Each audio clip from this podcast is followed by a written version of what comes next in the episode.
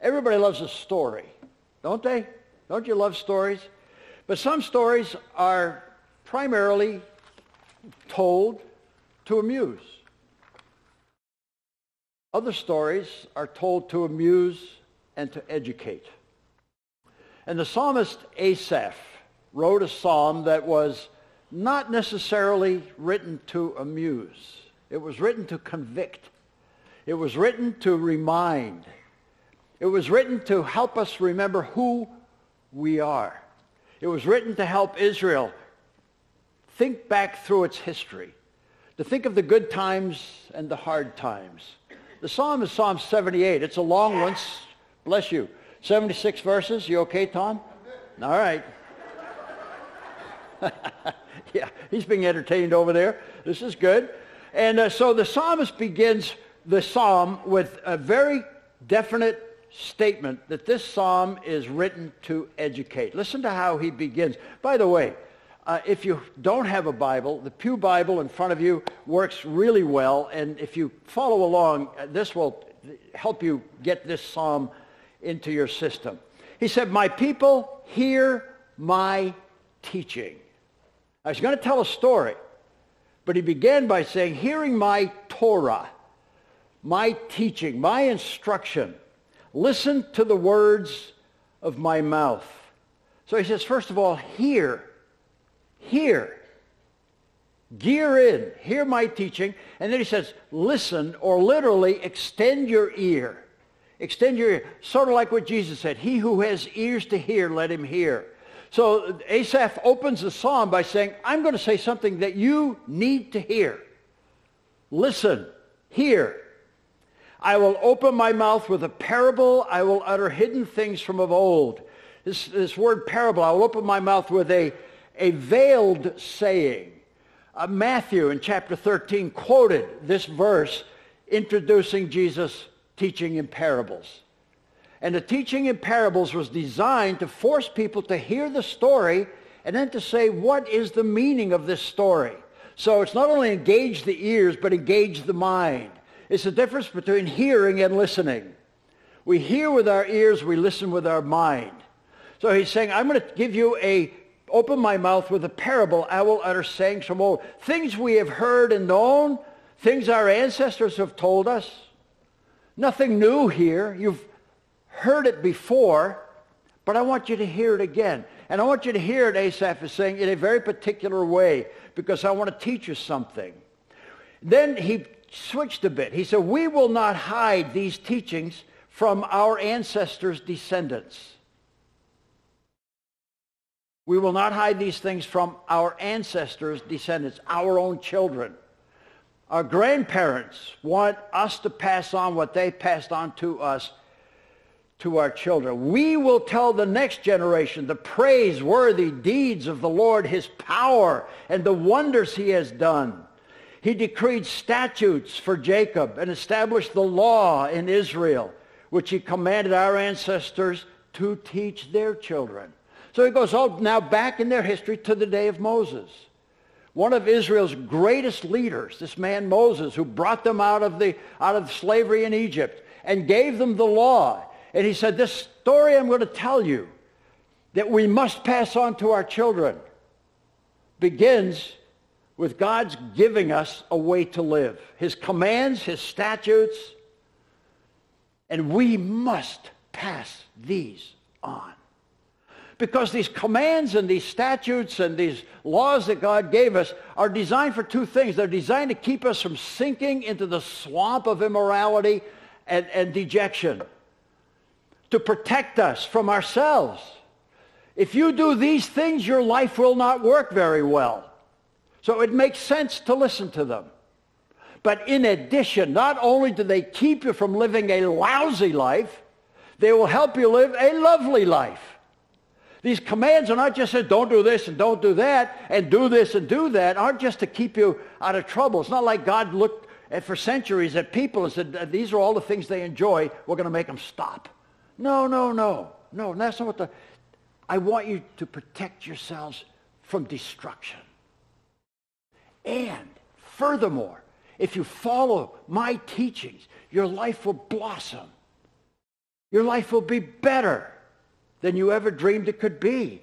And that's why he's saying not only do you need to listen, you need to pass it on to the next generation. That's what's going on right now over here. Dear Sherry, teaching those little kids. After this service, Sherry and I are going to do a confirmation class with some of our younger teens, teaching them these truths that will protect them from ruining their lives and help them live productive lives. That's what this is all about. We talk about VBS. Oh, fun time for the kids. They have a great time. But they're learning what Asaph is saying we as a congregation are absolutely committed, must be committed to doing. To teach their children to the next generation so that, so that the next generation would know them. Even the children yet to be born. And they in turn would tell their children then they would put their, then they, their children, and their own children, and their children's children will put their trust in God and would not forget his deeds, but would keep his commands. So much of what we're commissioned to do is to pass on the teachings of this book to the next generation. To do it in a way that they get it that they get it. After the Passover, God's great salvation experience for Israel while they were in Egypt, God said, now listen, I don't want you people to ever forget what happened here. Every year, seventh day of the second month of every year, celebrate this Passover. Remember it. And then when Jesus was celebrating the Passover 1400 years later with his own disciples, he said, I'm going to take this meal that you have celebrated as Jews all of your life. And I'm going to fill it with brand new meaning.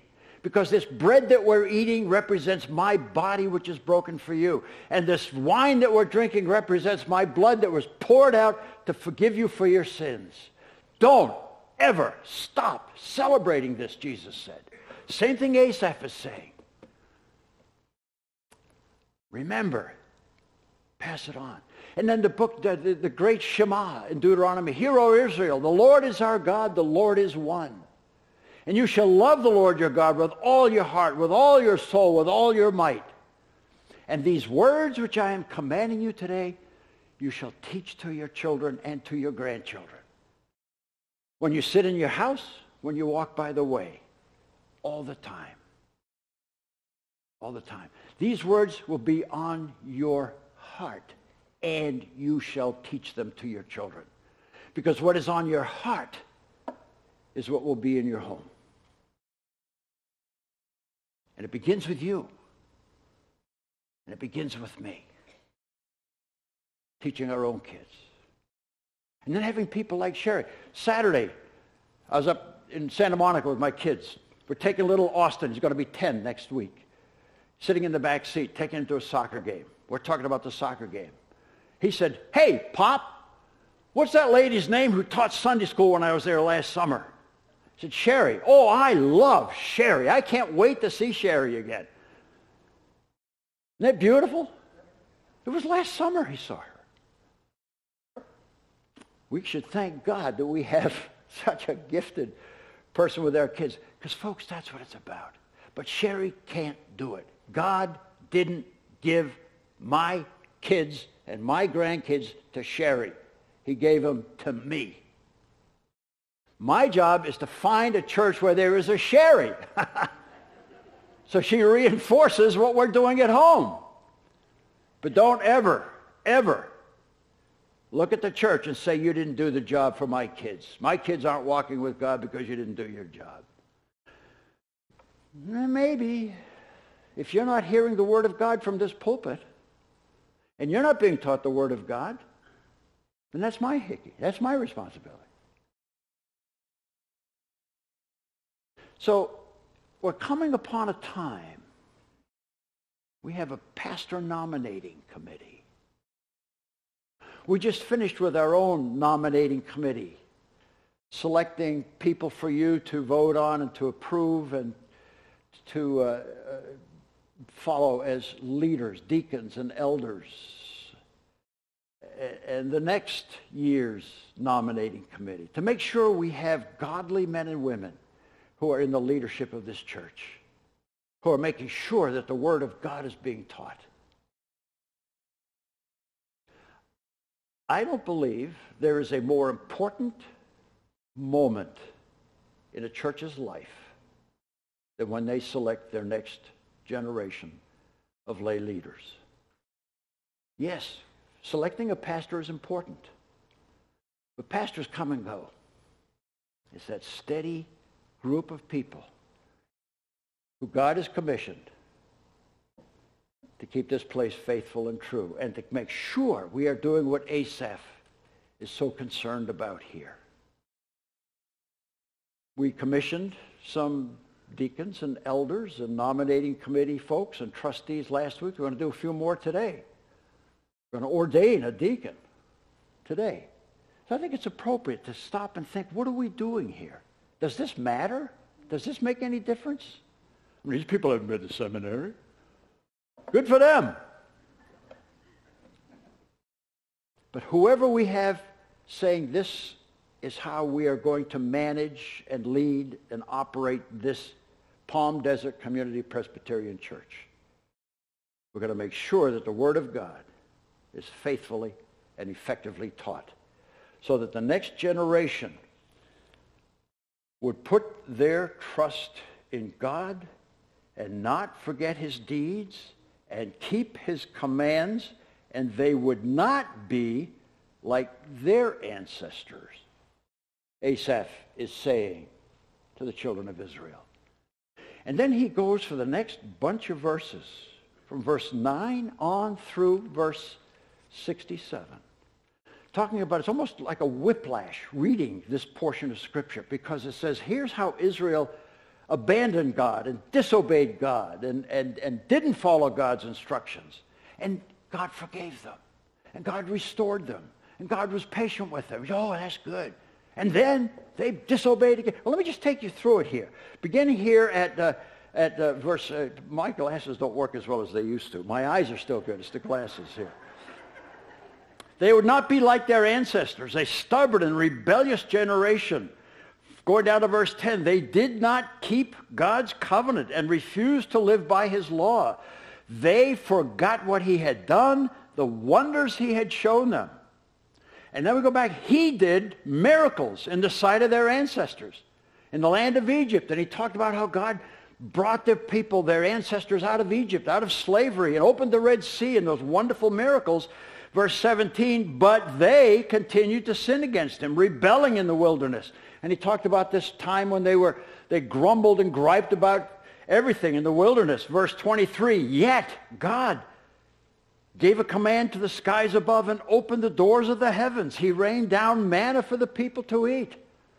Even though they were disobedient, God did not forget his covenant promises. And he took care of them and he fed them and he led them in the wilderness.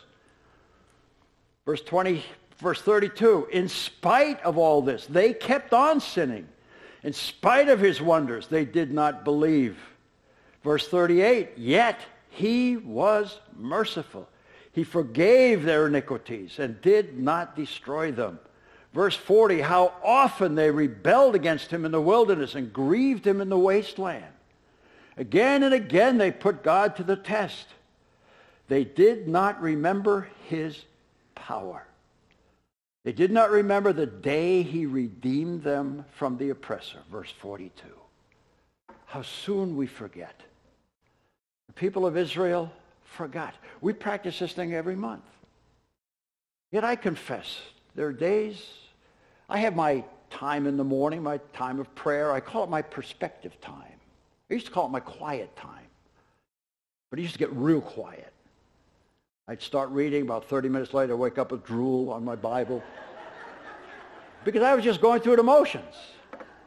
I renamed it perspective time because it's a time I stop and say, okay, Lord, get my vision right. Help me remember who you are. Because you are who your word says you are, and I am who your word says I am. And sometimes I get that reversed. Instead of remembering I'm created in your image, I create you in my image. And all my limitations become your limitations. And my fears become your fears. And that ain't right. So just this regular reminder. For me, I have a short attention span, a short memory. I have to do it every day. Some of you say, well, I do it less than that, but whatever. The danger is what he said is the reason Israel got so messed up is they forgot. They did not remember his power. They stopped thanking him for the marvelous redemption he gave them. Them coming out of Egypt, us through our Lord Jesus Christ and salvation. And then he talked down here about the, again, back to the, uh, the time of in Egypt and the plagues and how God supernaturally worked to deliver his people. He brought his people out like a flock. He led them like sheep through the wilderness. He guided them safely so they were unafraid. Then we come to the book of Numbers. He brought them to the border of his holy land. He took them carefully, safely through the desert. Verse 55, he drove out the nations before them and allotted their lands to them. Now we're in the book of Joshua. And then, but, after all that that God did, verse 56, but they put God to the test and rebelled against the Most High, and we're in the book of Judges. So it's just this, this preview of their history. And their history was this back and forth deal. God's faithfulness, their unfaithfulness. That sounds kind of familiar. There's a guy in my lives in my apartment like that. And I live alone. Don't look so pious. You're just as rotten as I am. Some of you are excused. But for most of us, back and forth, thank God for his grace and his forgiveness. That if we confess our sins, he is faithful and just to, give, for, to forgive us our sins. And then he goes after they got into the land in the book of Judges and the book of first part of First Samuel. They were so rebellious.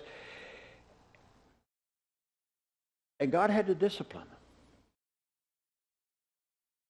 And it was a hard, hard time in Israel because God loves us enough to bring pain into our life, to reverse our course if he sees us heading over a cliff. And that's what God did. My dad used to say, there's nothing wrong with that kid that a size 12 won't cure. And that's God's mantra. Some of you have experienced God's size 12. And it got your attention. You see, know, I got to stop that. Got to stop that. I was with Chris this week and we went to the bank and he's made friends with the guard who sits outside the Wells Fargo there in Santa Monica. And on the way out, the guy showed him his little uh, badge for his AA badge. And was saying, man, I thank God. And Chris said, six years for me. God got Chris's attention, brought him back. Thank God. Thank God for his grace. Thank God for his size 12. And that's where he ends up here just before we come to verse 64. After it seemed like things were just, everything was coming unraveled. And then Asaph said in verse 64, Then the Lord awoke as from sleep. It's like God said, we got to stop this, this downward thing. So what did he do next? How did God, when he woke up, when he saw this, and God didn't literally wake up, you, you, get the imagery here with the thing. And now we come to the, the first lesson that Asaph wants us to understand from this psalm. The first lesson is we have to pass this truth on. Carly, you prayed for our country. Thank you. This country is in trouble because our churches are in trouble. We are the light on a hill.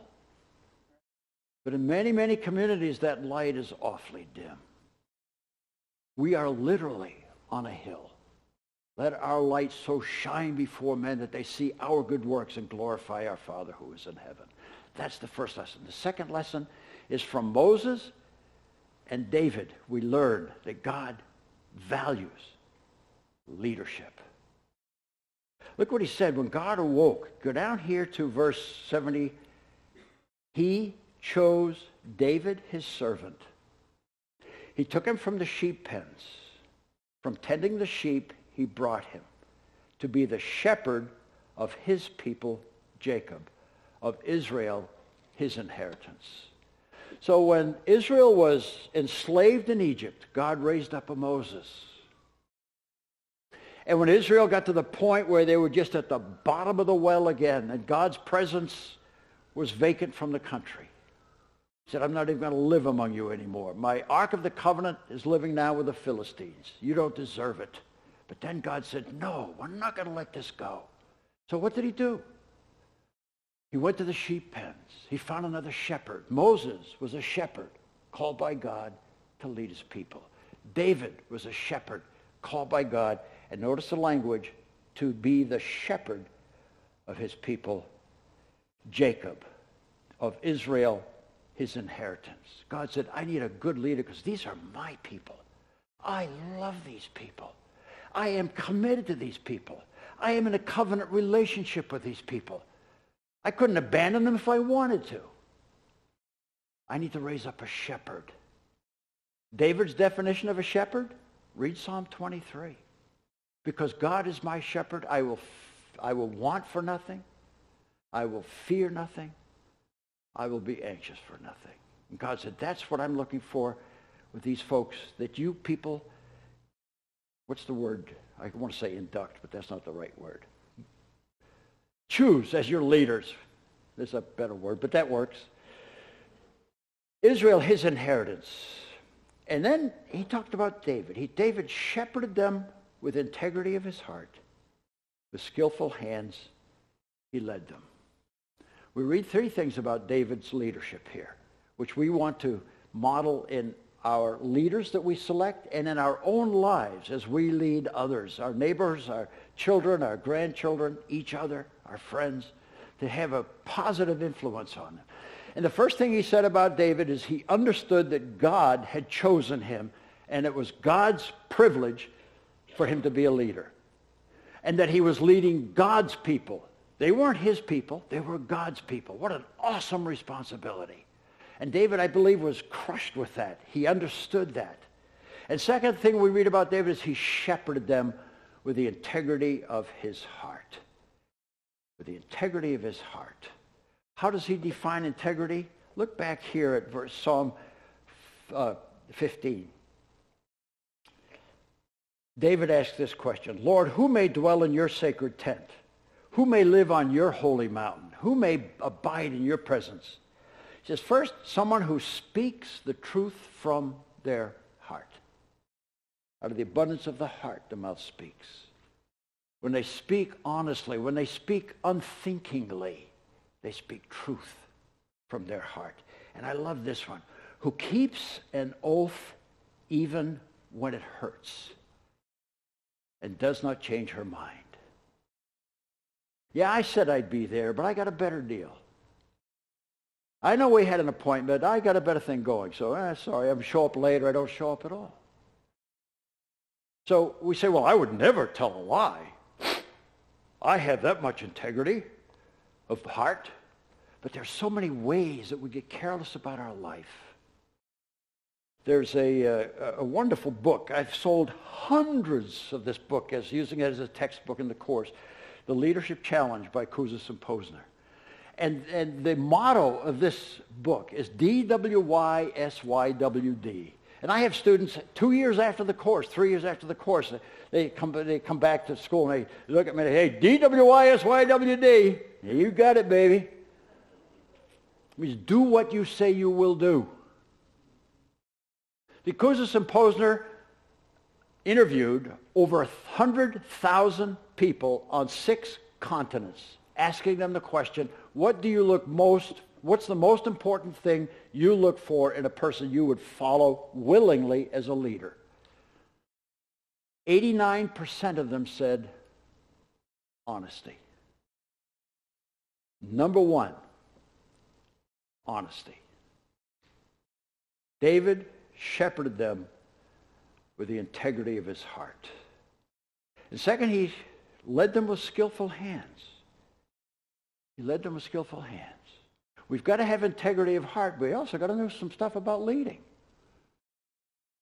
There are a lot of wonderful, godly people who couldn't lead a troop of Boy Scouts to dinner. You got to have both. Skillful hands. Lead is a verb. It's something we do. The third quality that Kouzes and Posner discovered at 69% of people is competent. They know how to lead. In my leadership classes, I put on the PowerPoint uh, a Hebrew phrase, the Lord is my shepherd in Hebrew. And I say, how many of you can read that? Well, nobody could read it. I say, okay, that's a conscious incompetence. You know you can't read Hebrew. So you probably wouldn't take a job where reading Hebrew is an essential part of the job.